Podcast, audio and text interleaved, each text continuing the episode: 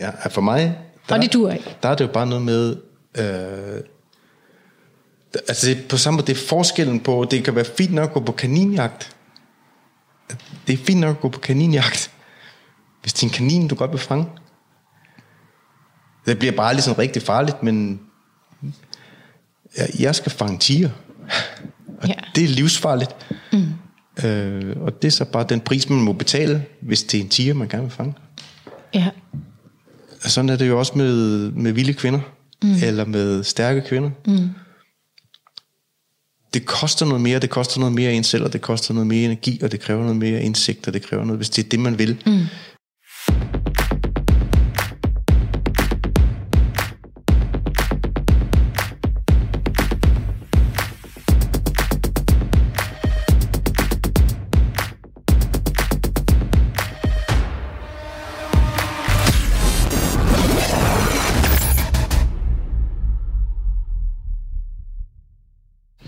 Hej Christina.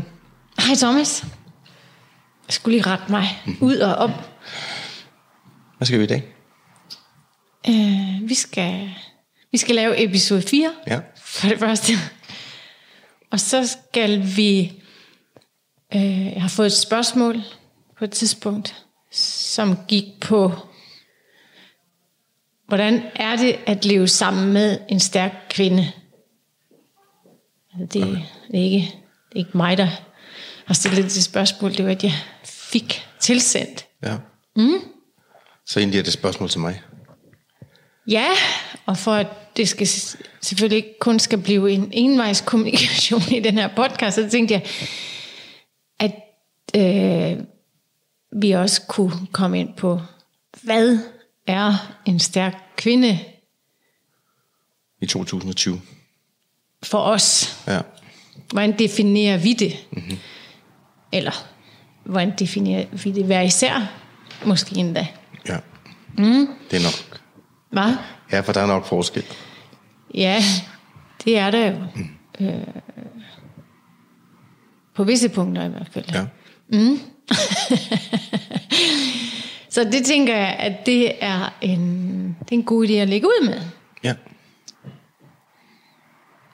Så vil du sige noget om det? Ja, jeg kan godt starte ud med det. Hvis jeg skal definere en stærk kvinde i dag i forhold til, hvad jeg selv har lært, især også om mig selv de sidste mange år, og hvad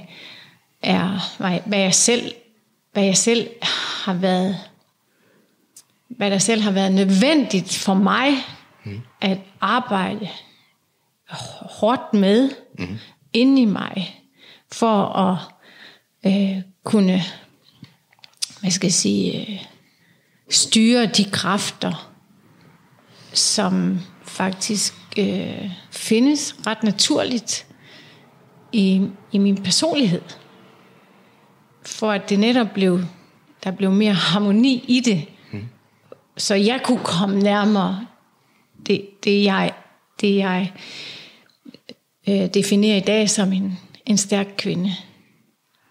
Jeg er der slet ikke endnu, men jeg er på vej, og der er sket rigtig, rigtig meget.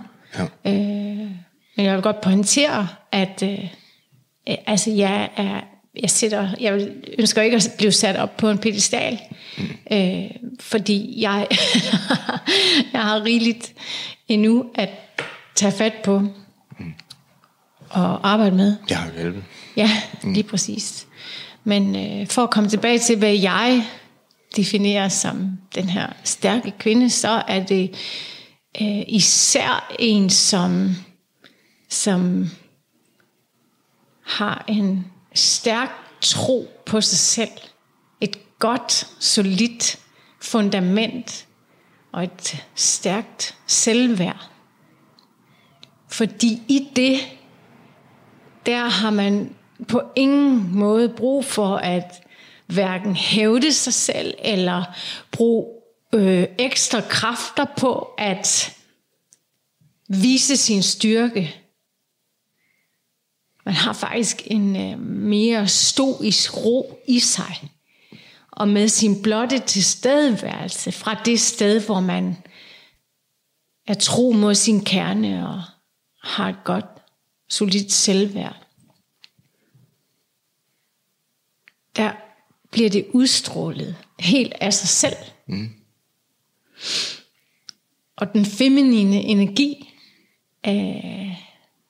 brugt fra det sted, er jo super powerful i sig selv, spørger du mig.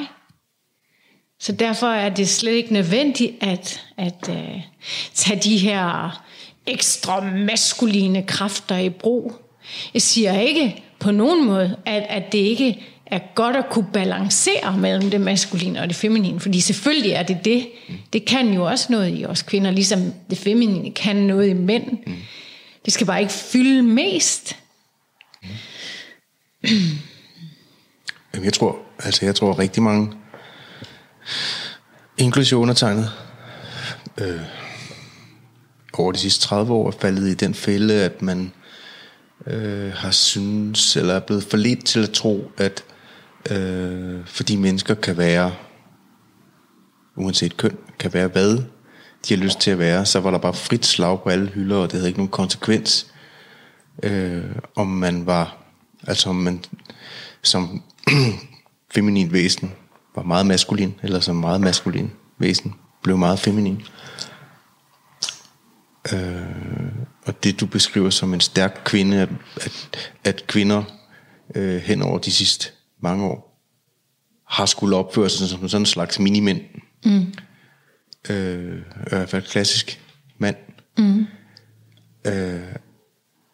tror jeg ikke nødvendigvis, har gjort noget synderligt godt for kvinderne. Altså, der er sket en frisættelse fra den gamle rolle, som selvfølgelig har været god, men man kan jo godt fornemme, at der er en modvilje i vores kultur mod at anerkende, at der er noget, vi som væsener i vores køn er mere end andet. Og en klassisk feminin kvinde er i mine øjne en stærk kvinde. Fordi hun bruger de kræfter i sig, som hun er blevet født ind i verden med.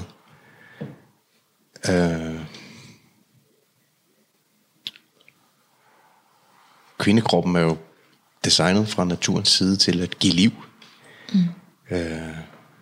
Til at være nærende, omsorgsfuld. Altså, der kommer ikke et eneste menneske til verden på planeten, som ikke kommer igennem en kvinde.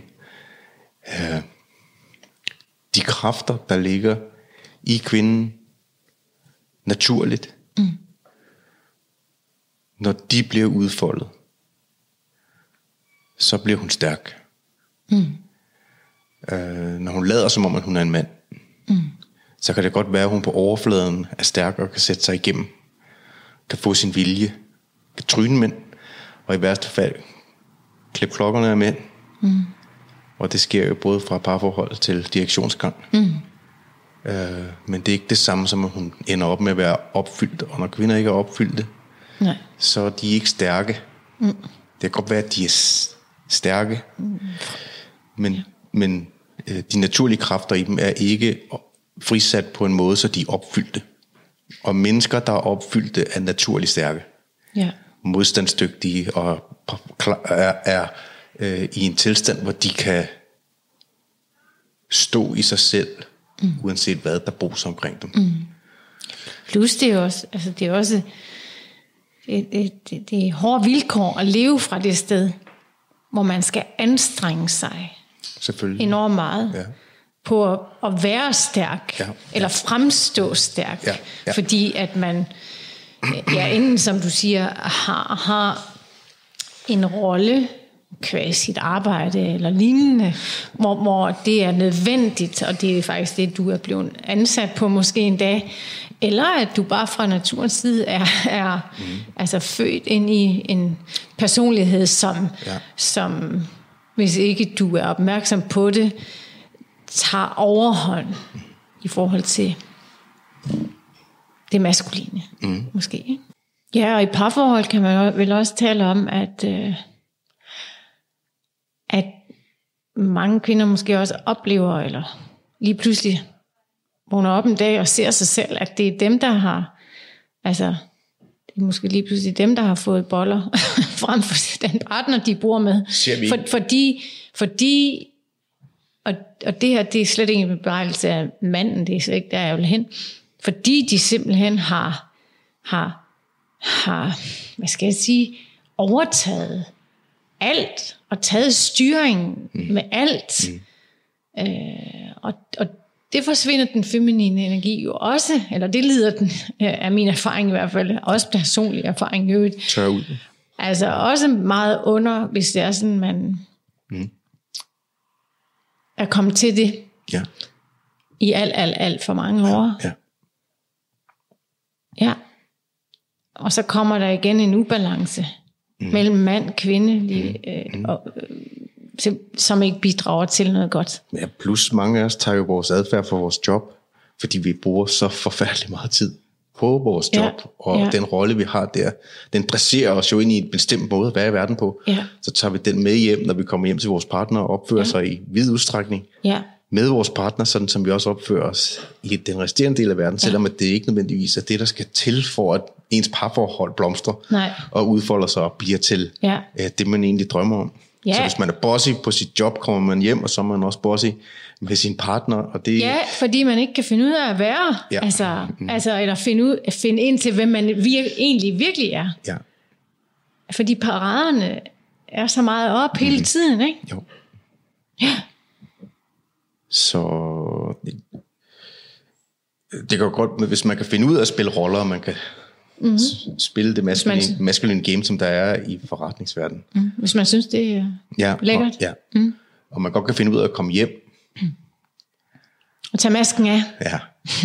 Så kan det være fint nok. Ja. Jeg tror bare, der er mange, det kan man jo se på skilsmisseprocenter og så videre, der har problemer med at balancere det her. Jeg tror i vid udstrækning, at det du siger, at kvinderne har skåret bollerne af mændene, nej, det siger jeg ikke. Jeg siger, at de har lavet dem skærer dem af. Ja, men jeg siger, at de har overtaget. Ikke også? I stedet for at give plads. Ja. Men der, og det er der jo en hel host af grunden til, at det er sådan. Min generation, det gælder jo også mig selv. Vi er jo vokset op og blevet opdraget af kvinder, lige siden vi var små.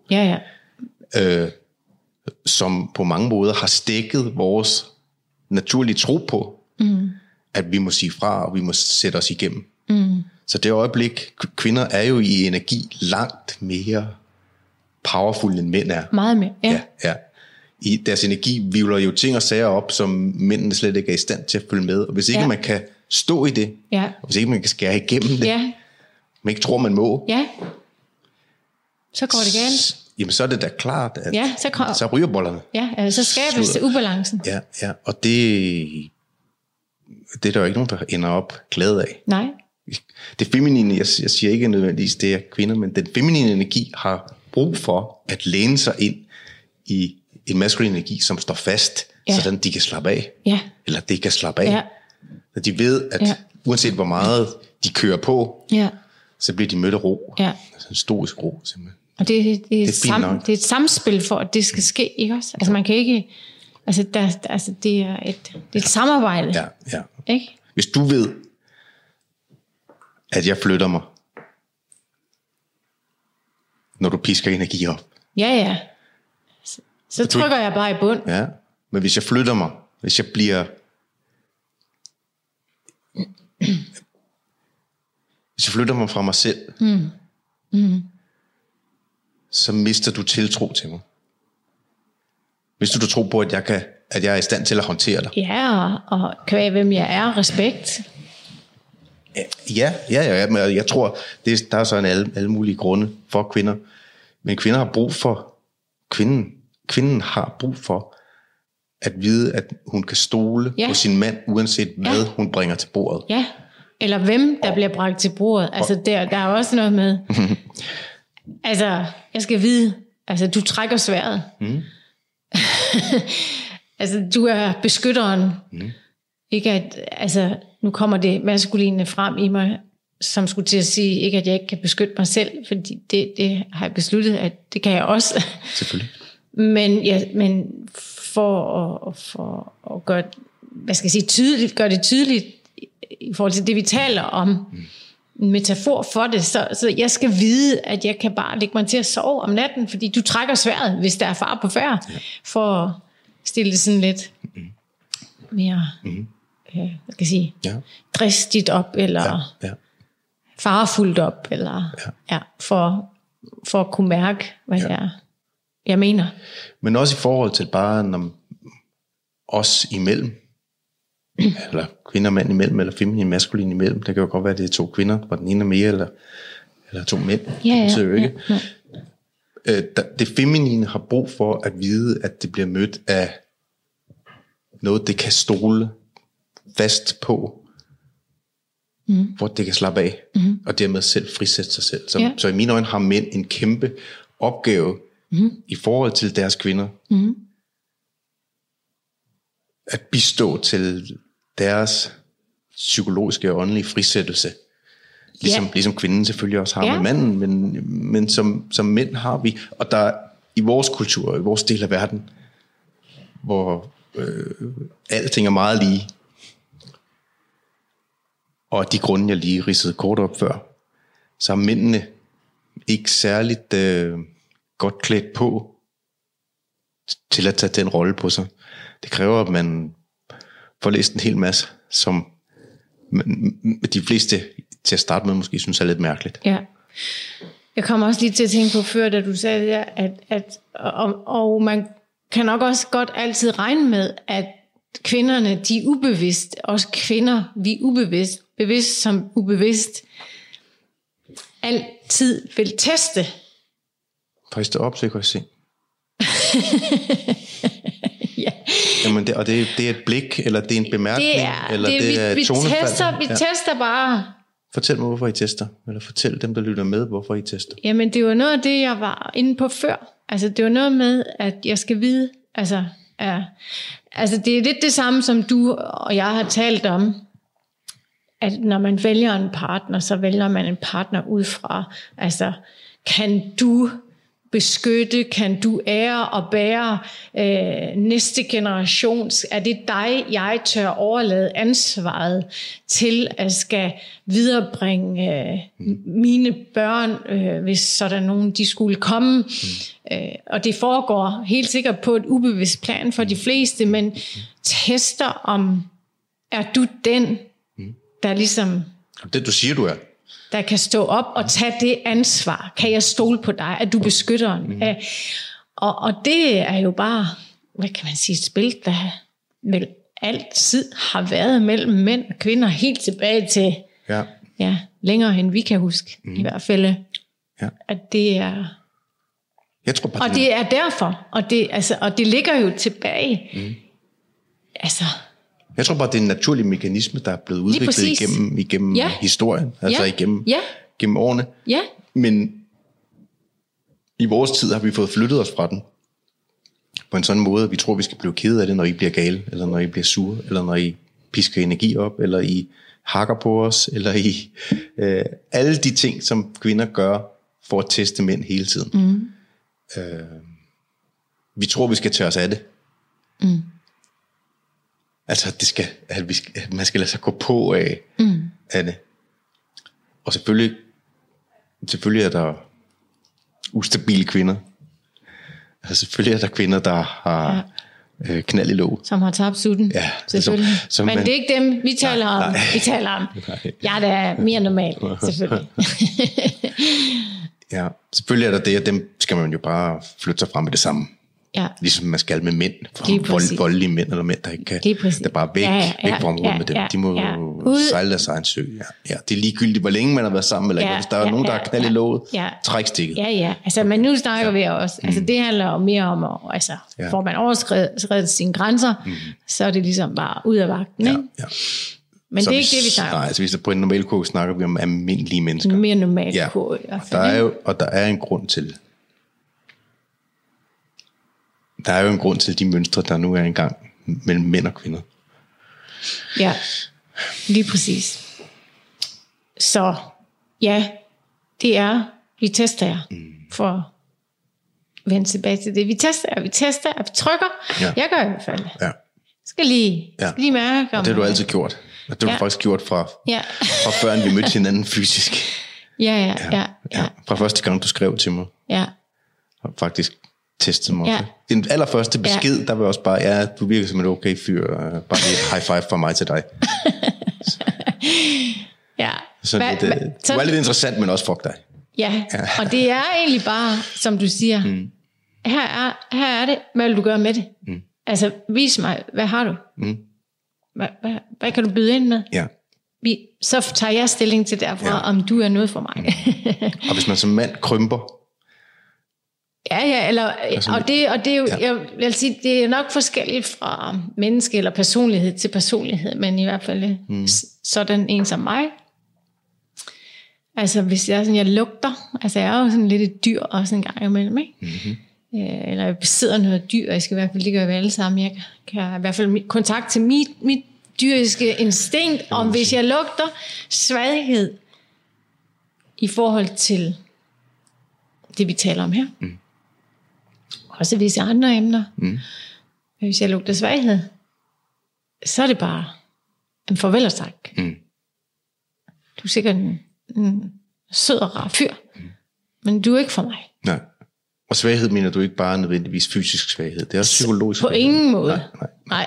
Altså, nærmest tværtimod. Mm. Altså, ja. Altså, hvor stærk er du? Mm. Ikke fysisk. Det må det også gerne være. Det hænder jeg med på. Ja. Men det er en anden snak. Ja, det er andre grunde, og det er tiltrækning. Ja. Men hvor stærk er du? Mm. Psykisk, mentalt.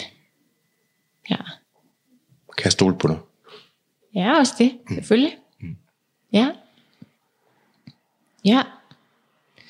Og hvis vi skal komme tilbage til spørgsmålet, eller komme ind på selve emnet i forhold til spørgsmålet, som jo var, hvordan er det at leve med en stærk kvinde? Og det spørgsmål er jo defineret af vedkommende, der har stillet spørgsmålet. Mm. Og ikke fordi jeg går ud og råber op om i tid og utid, at jeg er en stærk kvinde, nej. Og nu skal du bare følge efter mig, og så skal jeg vise dig, hvordan man gør. Nej. Det er ikke min model. Nej. Men derfor tror jeg, der er mange af dem, der følger dig, som vil opfatte dig på mange måder sådan. Og du er vel også og har altid været i en eller anden forstand en stærk kvinde. Altså en, der har været, som trykker på, har sin meningers mod til at sige dem, uanset om det er til en direktør i en virksomhed, du arbejder i. Ja, det kan jeg også huske. Eller om det er til mig, eller om det er til folk, der siger noget til din familie. Eller, altså, du er jo også i din persontype, det man kalder frontkæmper. Ja. Jeg står op for... Ja. Det, jeg tror på, og dem, jeg tror på. Mm. Ja.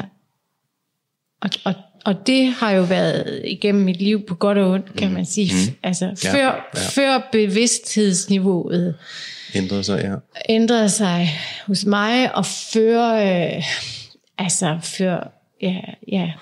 jeg begyndte at kigge på mig selv, der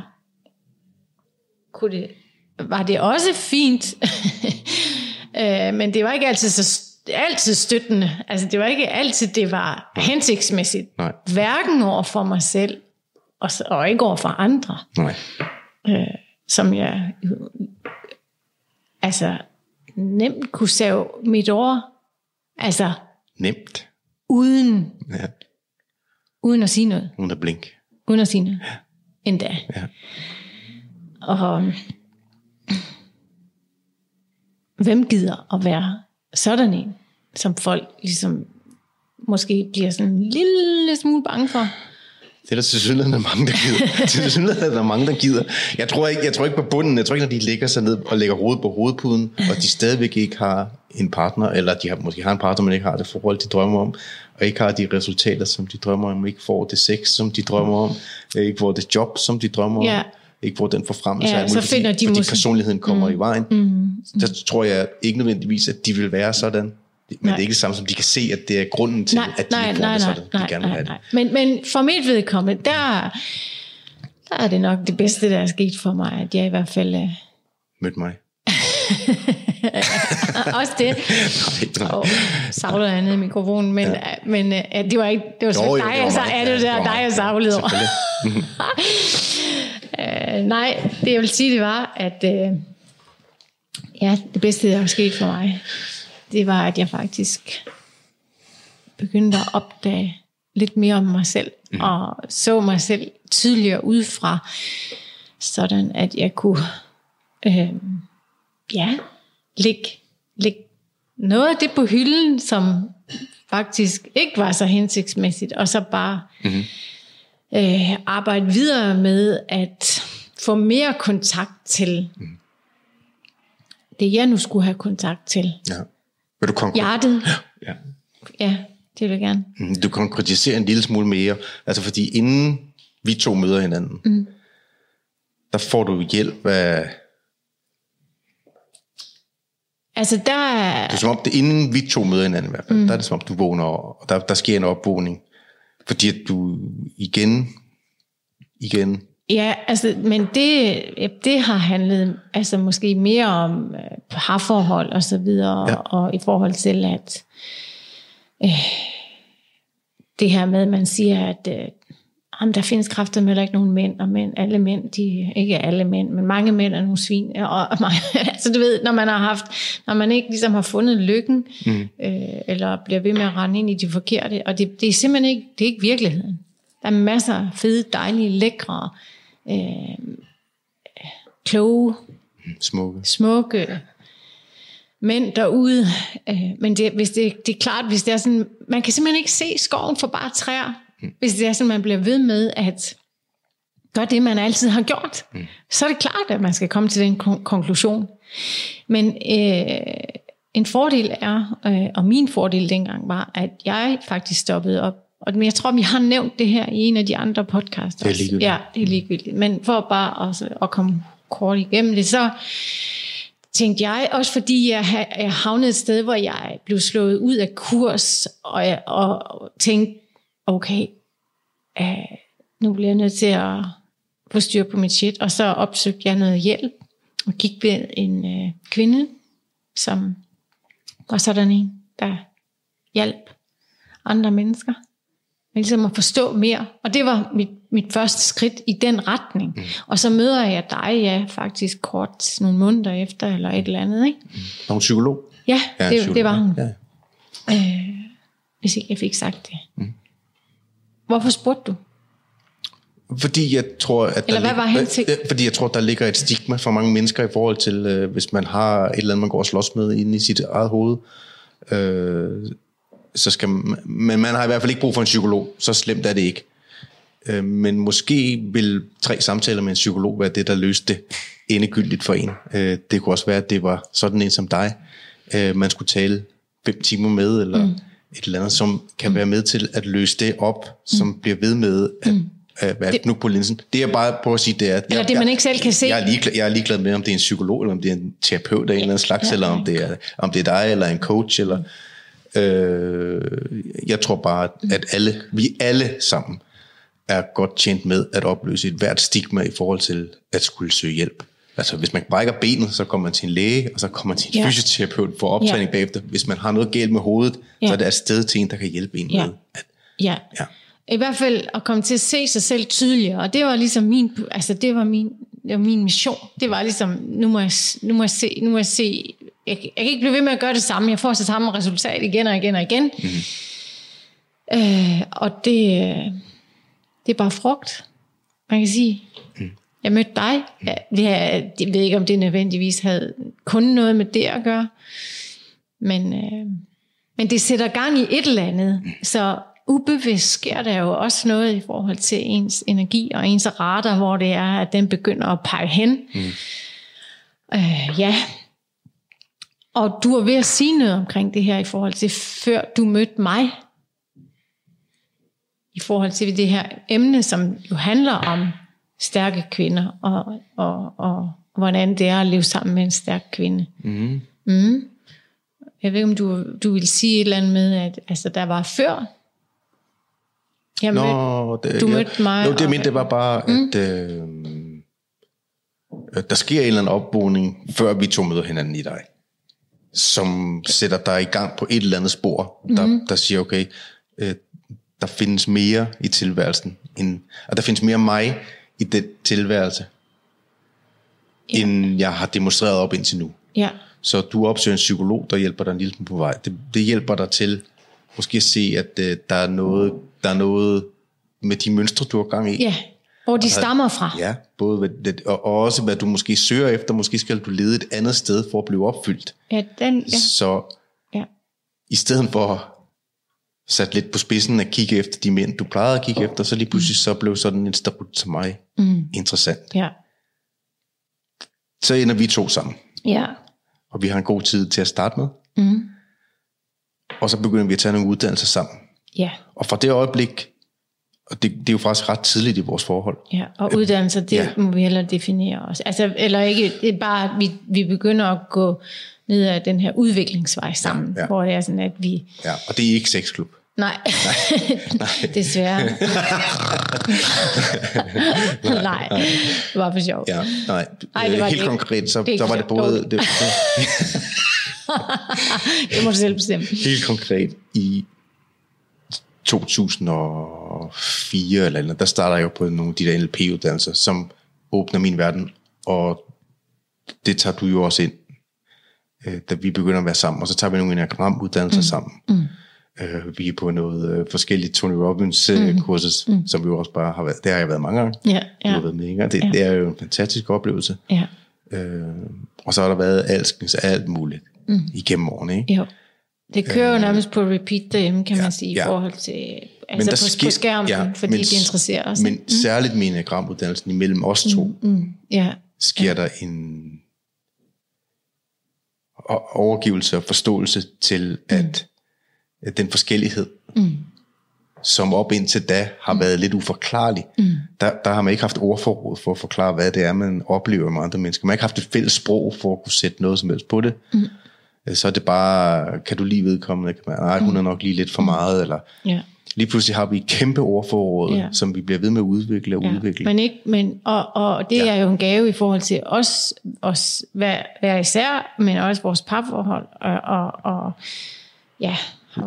har jo skabt kæmpe forståelse over for hinanden. Sindssygt forståelse i forhold til hinanden. Ja. Men også i forhold til en selv, og den tog du virkelig... Ja, der er brikker, der faldt på plads. Den tog du virkelig til dig hen over de efterfølgende år, hvor der skete et, hvor jeg måtte hænge på for at følge med, fordi du blev klog på dig selv. Mm. Så der skete et skifte også i din egen selvforståelse, og hvad det var, der skulle til for at blive mere helt menneske. Ja, jeg fik en retning. Ja. Jeg fik en forståelse. Ja. Det er en ting, den er vigtig. Før kan vi ikke, tror jeg ikke på, altså komme videre. Ellers så havner vi tilbage til start.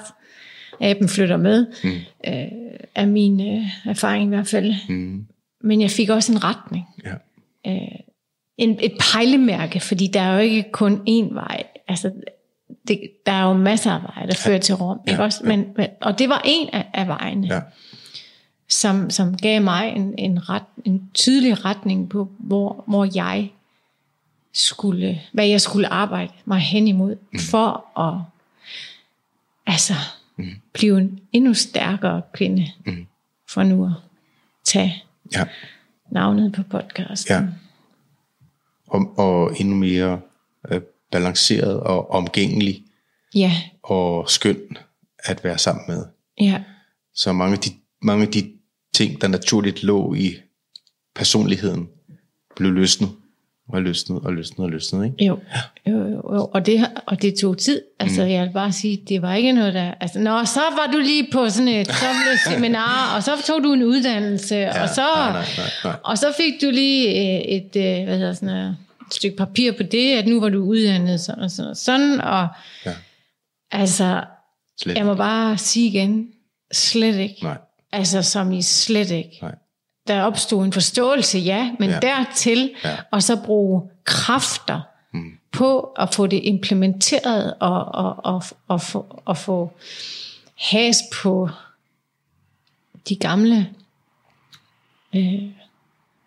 mønstre, som ikke var... Ja, få dem til at give slip. Det tog år, ja. Og tager år, må jeg sige, fordi ja. At det kommer jo aldrig til bunds. Altså, vi er så fucking komplekse, bliver jeg nødt til at sige. Ja. Så det der med at sige, du skal bare lige derhen, og det kan man godt, hvis ikke man ønsker mere, så kan man godt lige bare tage derhen. Mm. men for mit vedkommende, og fordi det også, når man først har åbnet op for den pose, sådan for alvor, så ved man, at det er uendeligt. Det er et uendeligt kaninhul, der bare fortsætter. Men det er spændende, og det bliver kun mere og mere interessant, jo dybere ned du kommer i det kaninhul, skal jeg helt sige. Interessant og udfordrende, også på mange måder. Ja. Som vi talte om for nylig også derhjemme. Ja. Altså det er ikke uden omkostninger. Nej. At flytte sig som menneske og blive en stærkere kvinde eller en stærkere mand indeni og udenpå. Det kommer også med nogle konsekvenser, eller jeg ved ikke, om man skal sige, men nogle afkald og noget ensomhed også. Det fik jeg ikke sagt i den podcast omkring relationer, og det ædede mig, så nu tager den bare lige her, selvom det måske ikke vedrører det her emne, men pyt med det. Vi taler om, hvad fanden vi vil. Det er vores podcast. Men det her med, at det kan godt føles som en lonely ride, altså det har jeg i hvert fald følt i perioder. Det er ikke det samme som ensomhed, det er bare, at det kan godt være ensom i perioder, fordi at der netop er noget, du må give slip på, og så går det måske et stykke tid, før at du får det nye. Afkastet det nye. Mm. Du nu ønsker dig mere af, ikke? Mm. Så der er sådan nogle gap imellem, hvor jeg i hvert fald har følt, at fuck mand, altså. Ja, men igen, der er en mening med det. Og der er samtidig ikke no way back. Altså man kan ikke gå tilbage. I hvert fald ikke, når man er kommet et vist skridt hen ad den vej. Altså det er umuligt. Du kan jo ikke smide alt på gulvet og sige, okay, nu vil jeg bare ryge ret tilbage til alt mit gamle lort, og så samle det op igen. Kan man ikke, det er umuligt. Det er umuligt, når man først har givet slip på nogle af de ting. Man har slæbt med sig, sådan for alvor givet slip på dem, og for alvor implementeret det nye og bedre og stærkere. Så er du stokt, så er du fucked. Det må du selv om, hvad ord du vil bruge, men så er du, så er du, hvor du er. Mm. Mm. Jeg tror det øjeblik, at det føles i hvert fald sådan for mig, at det øjeblik bevidstheden er udvidet, om man bliver klar over nye sammenhæng, om man bliver klar over, at ansvaret ligger hos en selv. Og jo dybere ned man kommer, jo mere ansvar har man i virkeligheden for udfoldelsen af, hvad end man ønsker sig. Ja, men det er jo også en kæmpe gave, det er jo en stor power, der også ligger. Ja, men det bliver umuligt at gå tilbage til en tidligere tilstand, og tage den ægte på sig, hvor man er blind over for sammenhæng. Forstår du? Det kan man ikke. Ja, man kan jo godt, men man vil leve, så vil man leve i selvbedrag resten af sin tilværelse, fordi man godt ved, at det lander hos en selv. Ja. Det er jo alt andet lige lettere at bare rende rundt i mørke. Ja. Men det gode, hvis jeg lige skal knytte en kommentar til det, du siger med, at altså, du sagde, jo mere selvbevidst, jo mere finder man ud af, at ansvaret ligger hos en selv. Og som jeg sagde, altså, det er jo det, der er så enormt kraftfuldt, når man finder ud af, at altså, man bærer selv rundt på nøglen. Mm. Man bærer selv rundt på nøglen. Konstant. Til hvad end du ønsker dig og går og drømmer om eller længes efter. Mm. Der er ikke noget med, at man, når man kommer dertil, så er der ikke noget med, at man ligesom sætter sig hjem i sofaen og læner sig tilbage og siger, men det kan jeg jo heller ikke. Eller, det, er også det er også min chefs skyld, eller det er også din skyld, eller det er også min forældres skyld. Eller, det er alle de andres skyld, og jeg kan jo heller ikke det, for jeg har jo ikke, hvad der skal til. Altså, det er sætninger, som ikke eksisterer mere i ens ordforråd. Og det er jo på en måde, altså det frisætter dig jo. Altså, det er en kæmpe frihed forbundet med at opdage, gud det er jo kun mig, der kan. Men også overvældende ansvar, som jo godt kan, for nogen eller for mange, at virke så overvældende, at man ikke får rykket på noget som helst. Klart. Ikke også? Jo, fordi med det kommer jo også, jeg skal sige, indblikket i, at forpligtelsen, det kræver så god en indsats. Det kræver arbejde. Ja, det kræver arbejde. Ja. Ikke? Og det ved vi jo. Altså. Du vil gerne have gravet. Du vil gerne have gravet ud. Ja. Så må du i gang med en spade og grave. Ja. Smøger man op og kommer afsted, ikke? Ja. Altså, men det er ikke så fedt det der. Så får jeg jo jord under neglene, og så puha, sved på panden og sådan noget. Ja, så starter hele det undskyldningsspil. Ja. Og det bliver fjernet. Altså, det bliver fjernet ned ad den der vej. Hvad man så gør med det, som du siger. Hvis man stadigvæk så ikke handler på det, man ønsker sig mere af, så er det, hvad det er. Ja. Men det er stadigvæk, hvad gør du med det? Ikke? Vejen er ikke interessant, hvis ikke du går ud og tager det. Nej. Så kan du sidde der, som vi også har talt om tidligere, altså, så kan du sidde der med alle dine talenter og alle dine nye viden, ikke? Og tillykke med det. Altså, fedt. Så har du også det på harddisken heroppe, ikke? Så har du diplom. Men der bliver det så liggende. Ja, så har du dit diplom, ikke? Og en flot underskrift på det. Og jamen, held og lykke med det. Ja. Det rykker ikke. Nej, det er sjældent, altså. Eller det er i hvert fald, der er et samspil imellem at få mere viden og handle på det. Og ting er jo først i virkeligheden, altså fuck diplomer. Ja. Det er jo først i virkeligheden værdifuldt det øjeblik, at man handler på det. Ja. Det er godt, at du ved det. Ja. Hvis det bare er en container inde i dit hoved. Ja. Så kan vi andre ikke se det i hvert fald. Nej. Jeg vil godt klappe af, at du har været på kursus. Men du har et certifikat, eller du har en uddannelse i det ene, eller det andet, eller det tredje. Og det er flot, og det har krævet hårdt arbejde for mange. Ja. Men altså, don't tell me, show me. Show me, ikke? Altså, og det får mig også til at får lyst til at sige, som jeg så tit har tænkt på, og mange har skrevet til mig i årenes løb, hvad vil du anbefale? Jeg vil også gerne være sådan en, der hjælper andre mennesker. Walk the goddamn talk. Det er mit bedste råd. Hvis ikke jeg, fordi nu spørger du mig, det er det, jeg vil opfordre til. Personligt, altså jeg kunne aldrig drømme om at søge hen imod nogen, der skulle få den ære at hjælpe mig, som jeg ikke tydeligt kunne se, mærke. Selv at tage skridtene. Selv var langt foran og gået i forvejen og havde implementeret det selv. Det er fint nok, at andre ikke har det sådan, eller at de vil nøjes med noget andet, men sådan er det ikke for mig. Nej, det er ikke for mig. Nej. Altså, så det var bare en måske en sidebemærkning, men alligevel er det ikke, fordi spørgsmålet var godt nok, hvordan er det at leve sammen med en stærk kvinde? Det får du lov til at svare mere på lige om lidt, men vi tilføjede også, hvad er en stærk kvinde?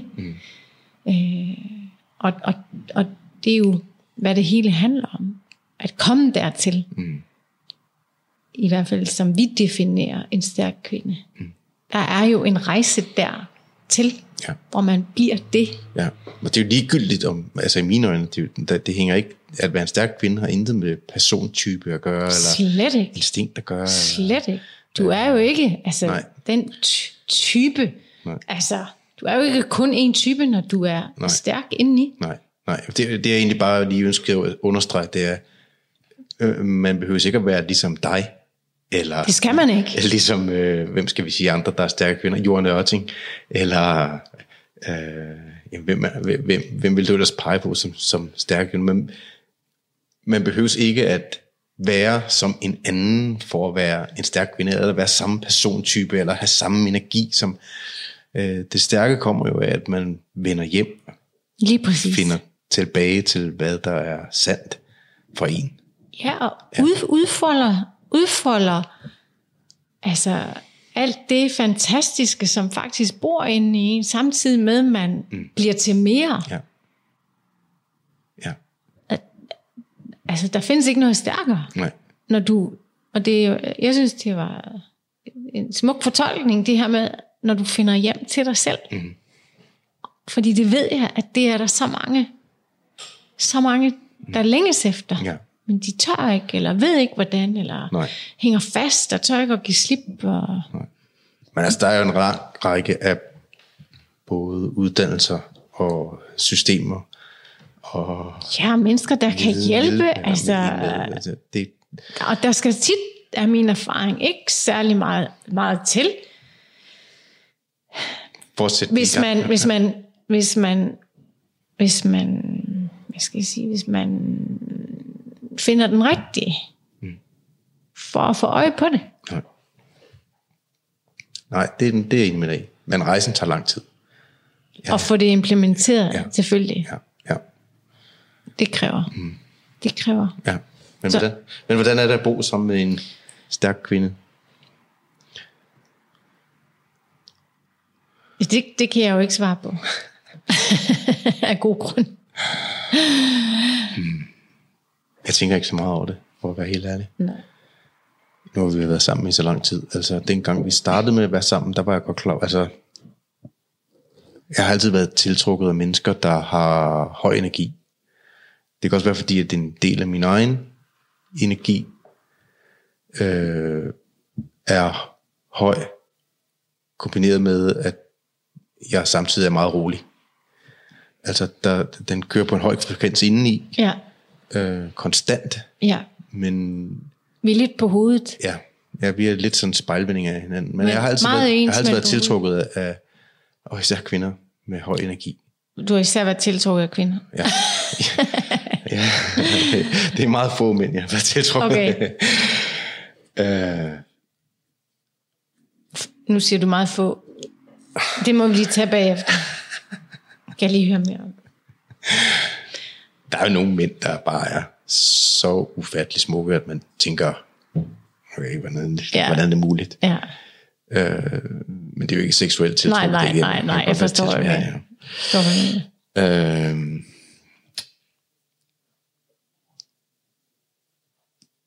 Men altså, hvis jeg skal prøve at sætte ord på det, så er det er da klart, at jeg tror, at det er langt mere... Altså, jeg tror, det er en større udfordring at bo sammen med et menneske, som har høj energi, som står fast i sig selv, og som er parat til at sætte ord og energi og følelser og alting helt ud på kanten, for at demonstrere det.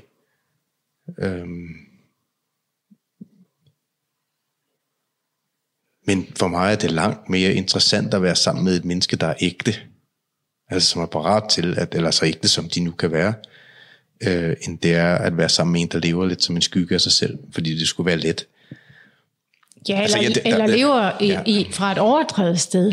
Altså omvendt, ikke? Ja, eller et overdrevet, ja. Altså,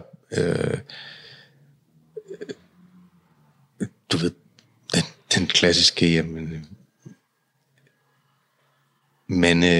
fantasi, man bare vil have en smuk hustru eller kvinde, som udfylder rollen som supporter for en til at se godt ud, og ellers bare skal helst ikke stikke hovedet for langt frem. Nej. Altså, det har aldrig rigtig, altså sådan en stille, det har aldrig rigtig sagt mig noget. At det hele tiden har mennesker, der ligger låg på sig selv, aldrig rigtig sagt mig noget. Så jeg tror også, det er derfor, vi to ender med at være sammen. Og hvis ikke vi havde været sammen, så tror jeg havde fundet en. Der er knap så gode, men stadigvæk, stadigvæk du har fundet en selvfølgelig. Ja, jeg har selvfølgelig fundet en. Som også havde haft høj energi på, altså som også ville sætte sig igennem. Altså for i det, der sker jo, og det er jo sådan, den, til at starte med var det måske mere en ubevidst ting, der var for mig. Men det fordrer jo også selv af en, at man dukker op. Altså at man finder det i sig, som kan være med det. Ja. Altså, det siger sig selv. Hvis det var egentlig det, jeg prøvede lidt til at starte med at sige, hvis jeg bare havde været... Hvis du heller ikke havde udviklet dig. Nej, ja, det er sådan, på en endnu højere klinge, men hvis... Selvom jeg havde udviklet mig og blevet klogere og havde taget kurser og alt muligt, men hvis jeg stadigvæk var bakket af på din energi, hvis ikke jeg havde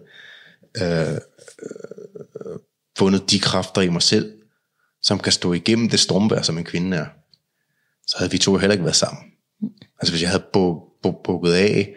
bøjet af, eller som mange mænd gør, så snart at deres kvinder bliver hysteriske, begynder at slå, eller... Så videre.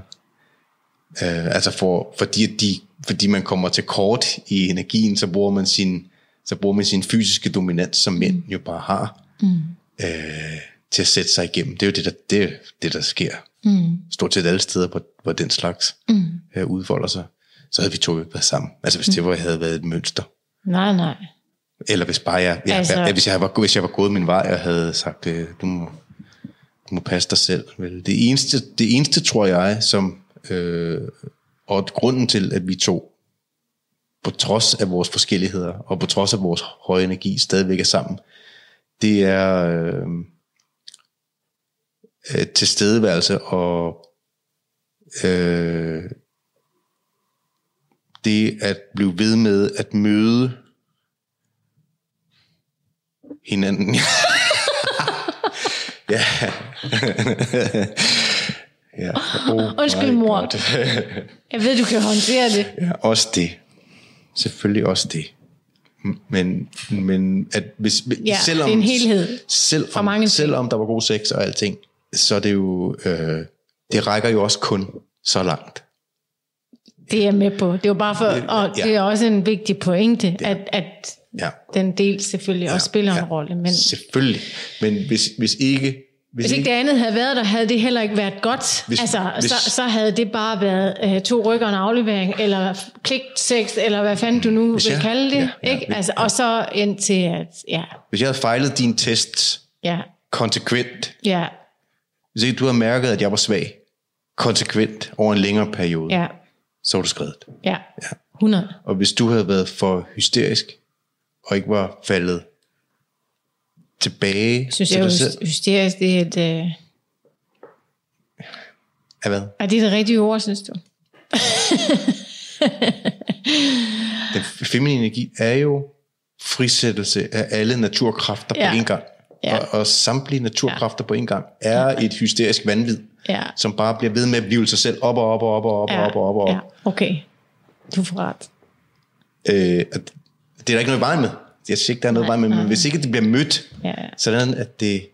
Ja, det gælder jo ikke, det kan jo ikke køre på den frekvens hele tiden. Nej, altså, det er jo ikke nogen, der kan holde ud. Nej. Det kan man jo heller ikke selv. Nej. Nej. Men hvis jeg havde fejlet at stå igennem hvad en storm, du fyrer i hovedet på mig, så har vi selvfølgelig ikke været sammen. Nej, så har du fundet en anden mand, der kunne det. Ja. Fordi sådan er du, altså så var du... Det er jeg slet ikke tvivl om, så var du skredet. Ja. Altså ikke nogen ond vilje eller noget. Nej. Du er en dejlig fyr, men du har ikke det, der skal til. Dejlig fyr? Ja. Dejlig fyr, du skal nok bare lige finde. En som... Og det, jeg tror, at det at kunne... Og det er ikke noget mere på nogen måde, fordi jeg fejler jo konsekvent. Stadigvæk. Men jeg tror, en del af det som mand, at komme nærmere på det, sker ved at gøre sig selv klogere på de kræfter, der er imellem kvinder og mand. Og det kunne være igennem det, vi dater. eller er flere af de moderne mandekurser, som der har været igennem mange år. Der er et par stykker også her i landet, uden jeg lige skal sætte navn på, hvem der er de rigtige at gå til. Men der er i hvert fald både litteratur og kurser, hvor man kan komme meget tættere på, hvad det vil sige at finde tilbage til sig selv som mand. Ja. Som også er ud over personlighedstyper og alting. Men hvad vil det sige at være mand? Og specielt, hvad vil det sige at være mand i det 21. århundrede? Så vi konkluderer, at hvordan er det at leve sammen med en stærk kvinde? Fedt. Hvad er det fede ved det?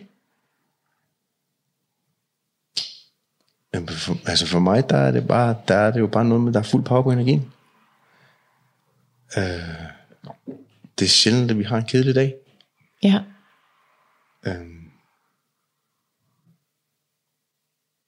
Vi bliver ved med at i et eller andet omfang at udfordre hinanden og udforske mere.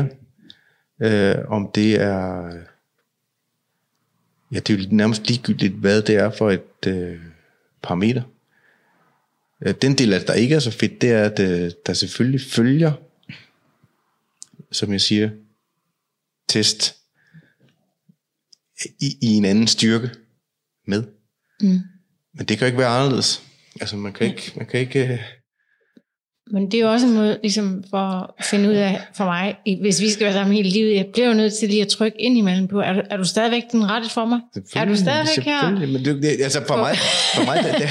Men det er som du siger, det skal selvfølgelig ikke gå hen og blive sådan en dagligdagstest, hvor man trykker. Nej, og det var det for meget på et tidspunkt. Det er fint for mig. Og for mig. Og det duer ikke. Der er det jo bare noget med... altså det er på samme måde, det er forskellen på, det kan være fint nok at gå på kaninjagt.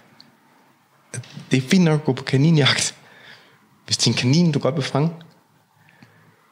Det bliver bare ligesom rigtig farligt, men jeg skal fange tiger. Og det er livsfarligt. Og det er så bare den pris, man må betale, hvis det er en tiger, man gerne vil fange. Ja. Og sådan er det jo også med vilde kvinder, eller med stærke kvinder. Det koster noget mere, det koster noget mere af en selv, og det koster noget mere energi, og det kræver noget mere indsigt, og det kræver noget, hvis det er det, man vil. Men for mig er prisen det værd, og de lange perioder, hvor det lykkes for os at være harmonisk sammen, at det er bedre end noget andet, jeg kan forestille mig. Ja, på alle planer. Ja. Fordi der er tændt en ild. Prøv at vende tilbage til dit eget udtryk. Altså der er tændt en ild i hjertet, og der er tændt en ild i øjnene, og der er tændt en ild i passionen, og der er tændt en ild i underlivet, som ikke findes på samme niveau, hvis man lever muted. Ja. Der er forskel på en kanin og en tiger. Ja. Hvad skal jeg sige? Ja. Og det er godt udtrykt. Det er det, jeg lever der. Jeg vil hellere leve til jeg er 45 med det, end jeg vil leve til jeg er 95 med det andet. Ja. Og hvorfor til du 45? Det forstod jeg ikke udtrykt.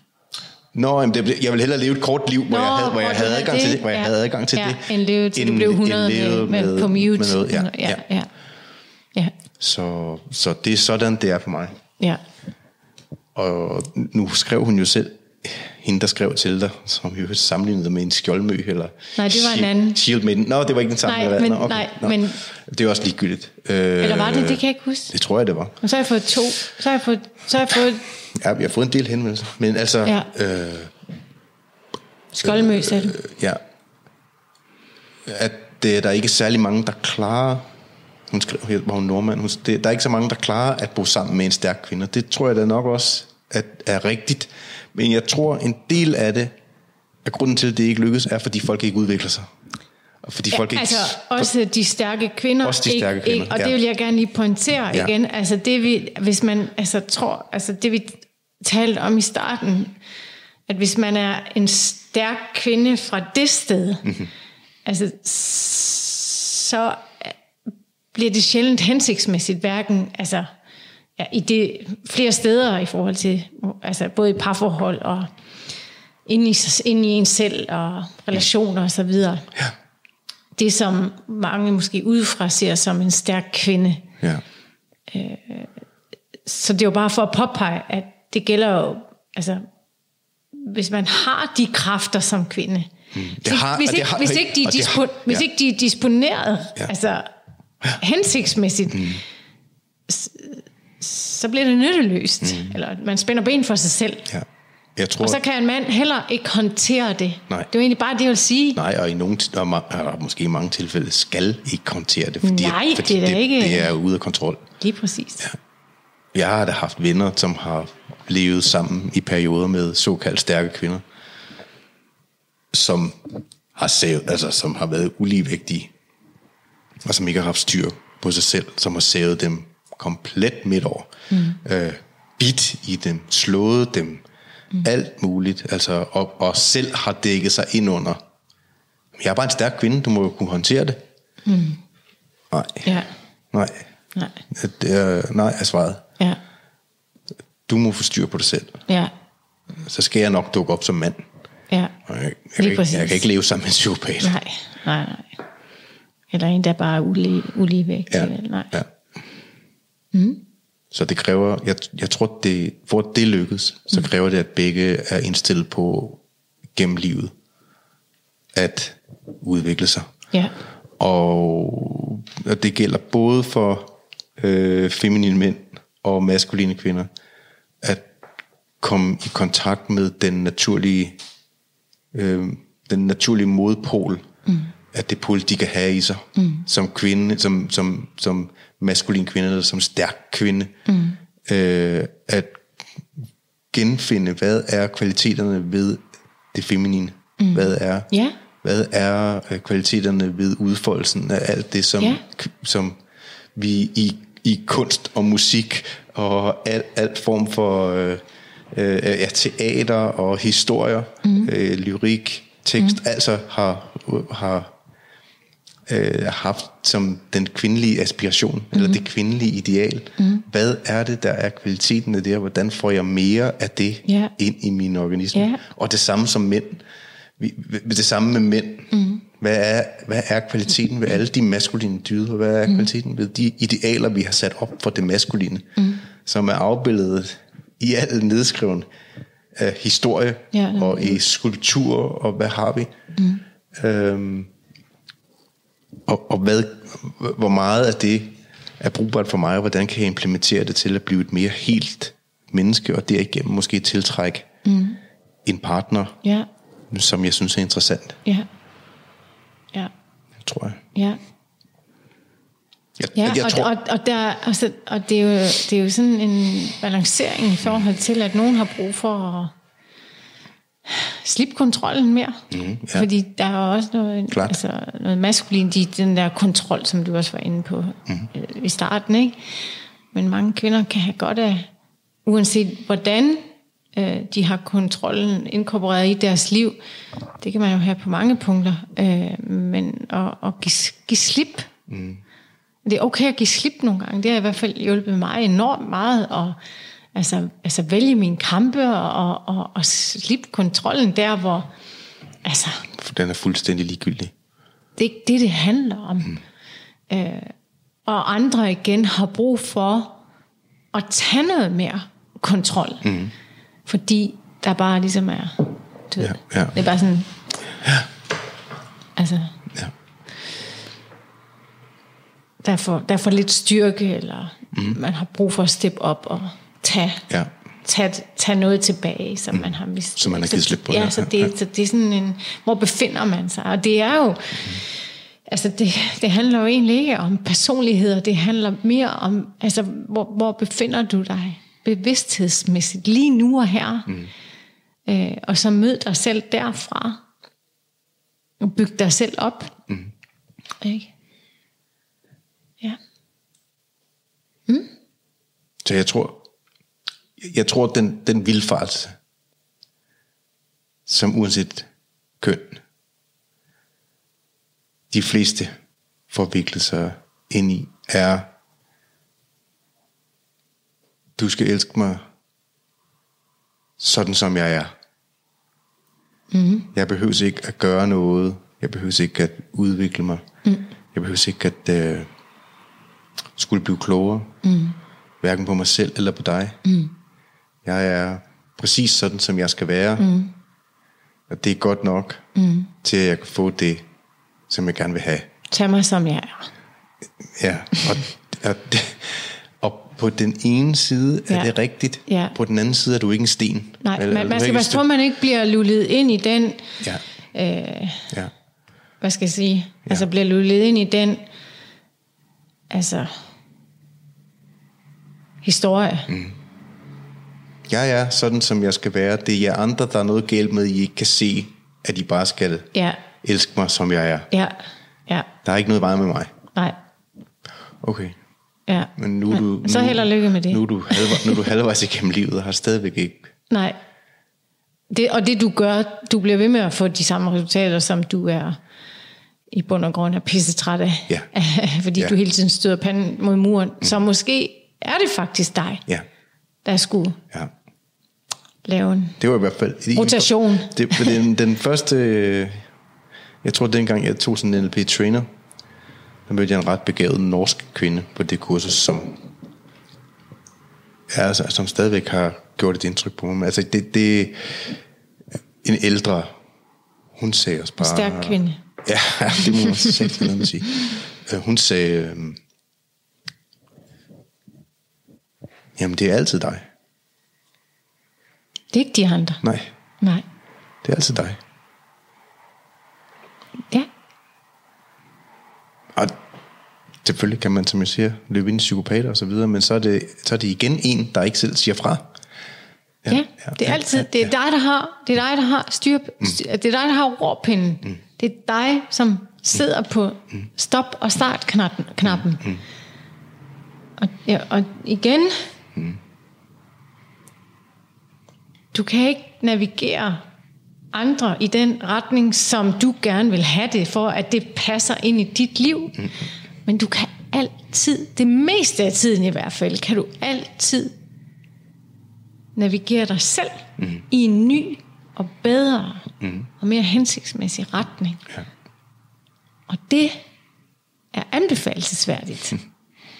Ja, må man sige. At turde åbne sine øjne for,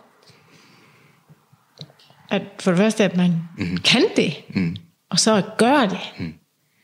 Ja. Det vil unægteligt bringe en et stærkere sted hen. Ja. Ja. Mm. Jeg tror, vi har været ret grundigt omkring det her emne, for det er min fornemmelse. Hvad siger du? For nu, ja. Kan jo komme en del 2. Ja. Det kan vi faktisk godt lige tilføje. Der er jo selvfølgelig den bivirkning ved at bo sammen med en stærk kvinde, og hvis en stærk kvinde tager sig selv alvorligt og udvikler sig og bliver mere balanceret, lige pludselig bliver endnu mere attraktiv og også attraktiv for omverdenen. Det kræver jo også noget at kunne stå i som mand, at hele verden kigger på ens kvinde, og ikke bare kvinder kigger på ens og synes, at de gerne vil være sådan, men også at mange mænd ude i verden kigger på ens kvinde. Og sådan er det jo også for mig, at jeg er da godt klar over, både med den platform du har og den måde du opfører dig på og den måde du ser ud på, at der er ganske mange mænd, som tænker, hende kunne jeg da godt lide nok. Eller hende kunne jeg da godt lide snup. Eller... Det kræver selvfølgelig også noget at finde i sig selv styrken, eller hvad skal man sige, til at... Godt selvværd. Ja, altså til at... Det er jo ikke sådan, at jeg er ligeglad med det. Nej. Men jeg kan tillade det. Ja, jeg kan tåle det. Altså, ja. Og måske også en, der kan se det, det flatterende i det, at i forhold til, at jamen, det er fint. Men altså, nu er hun hos mig. Så. Ja, altså for mig, ja, for mig er det...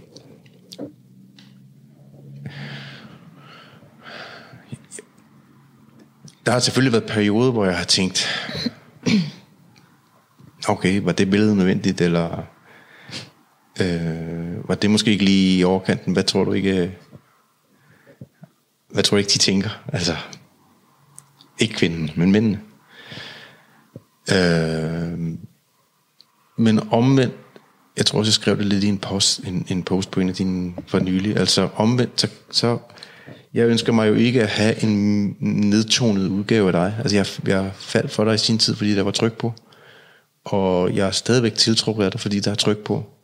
Skulle du så lægge bånd på dig selv i forhold til resten af verden? Jeg tror kun, vi kommer til at kigge tilbage, når vi engang bliver gamle. Og ærger os over. Dels at vi fandt os i, at der blev lagt låg på os. Eller at vi selv fandt os i, at vi selv lagde låg på os. Ja, hvis vi gjorde det. Ja, hvis vi gjorde det. Og der, jeg er bare kommet til den konklusion, og jeg lider måske også en lille smule sådan Mikola storhedsvanvid. Men altså, jeg er kommet til den konklusion, at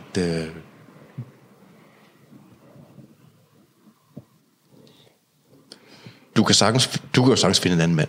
Du ville kunne gå ud på gaden, og så ville du kunne finde en, inden aften var omme, og du ville også kunne finde en skøn mand, men du vil ikke kunne finde sådan en som mig. Nej. Og det er ikke... Det er bare den samlede pakke af... du vil kunne finde en med langt bedre økonomi. Du vil kunne finde en, der er i langt bedre form. Eller du vil kunne finde en, der er pænere. Eller du vil kunne finde en, som kan sige en masse ting om et eller andet. Men den samlede pakke,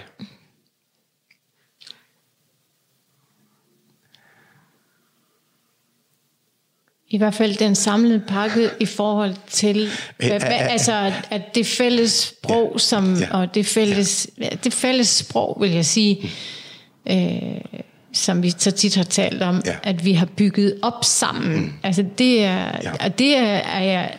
Skal jeg nok give dig ret i dit storhedsvanvid. Altså det er jeg enig i, at det kan aldrig erstattes. Nej, det kan aldrig erstattes, men du kan godt erstattes. Ja. Så vi lige piller storhedsvanviden en lille smule ned, ja, igen, ja. Fordi det er sandheden. Altså alle kan erstattes. Jeg kan også erstattes. Men det kan ikke erstattes det, vi har bygget op sammen. Kvad den rejse, vi i sin tid begav os ud på. Ja. Altså, så kan det erstattes, altså 15 år ned af en ny vej med en, ja, hvis man går samme vej. Ja. Men så skal man jo også finde en i øjenhøjde med en, ja, i forhold til, der er for meget, så er nu. Ja, altså der er for meget, der simpelthen er i synk i forhold til, at man er tiltrukket af i tilværelsen for os begge to, ja, som gør, at så selvom du fandt, så siger du fandt en, som havde det dobbelt af alt det, du siger, du... Ja, ja, altså, ja, fortalte, ja, eller sagde før. Så vil man jo selvfølgelig kunne hoppe videre, men når jeg kigger ud over markedspladsen af mænd, så er der ikke særlig mange, der har begivet sig ud på den tur. Nej, og det betyder ikke, at der ikke er masser af dejlige, lækre, nej, og skønne... Nej. Kærlige, nej. Men det er slet ikke, ja, det er ikke det, vi... Det er ikke det, du hentyder til, slet ved jeg. Slet ikke. Men, og det er sandt. Ja. Det er der virkelig ikke ret mange mænd, der har begivet sig, nej, ned, nej, i det kaninhul. Nej. Ja. Så jeg holder også fast i dig. Så det er meget heldigt. Ja, det er ret heldigt. Ja. Ja. Men jeg synes bare, det lige var værd. Det er værd at pointere, at også på det plan kræver det noget som mand at være sammen med en stærk kvinde, som også slår sig løs, og også slår den energi løs, så andre mennesker kan mærke det. Ja. Men så at hvis ikke jeg havde gjort det, altså det er jo ikke noget, jeg har gjort. Nej, det er bare sådan, det er sådan, jeg er i verden. Mm. Og det er jeg på flere forskellige måder. Mm. Jeg tror også, at den her podcast giver et andet indtryk af, hvordan jeg også har været, altså, og er i verden for mange, som ser med jævne mellemrum også ser den vilde kvinde og den løsslukken kvinde og den, der altså ikke giver en fuck for, hvad andre tænker, men gør, hvad hun synes, hun føler for at gøre. Mm. Og det jeg vil sige var, at jeg tror ikke, at dig, som sidder og lytter med på den her podcast, nogensinde ville have været interesseret i at sidde og lytte til den her podcast, hvis det var sådan, at jeg havde, hvis jeg var sådan, at jeg ikke havde levet fra det sted, som jeg gør og har gjort. Det ville være uinteressant. Eller det ville bare have været. Levbesteg, ligesom alt det andet. Mennesker er draget energi. Ja. Det er det.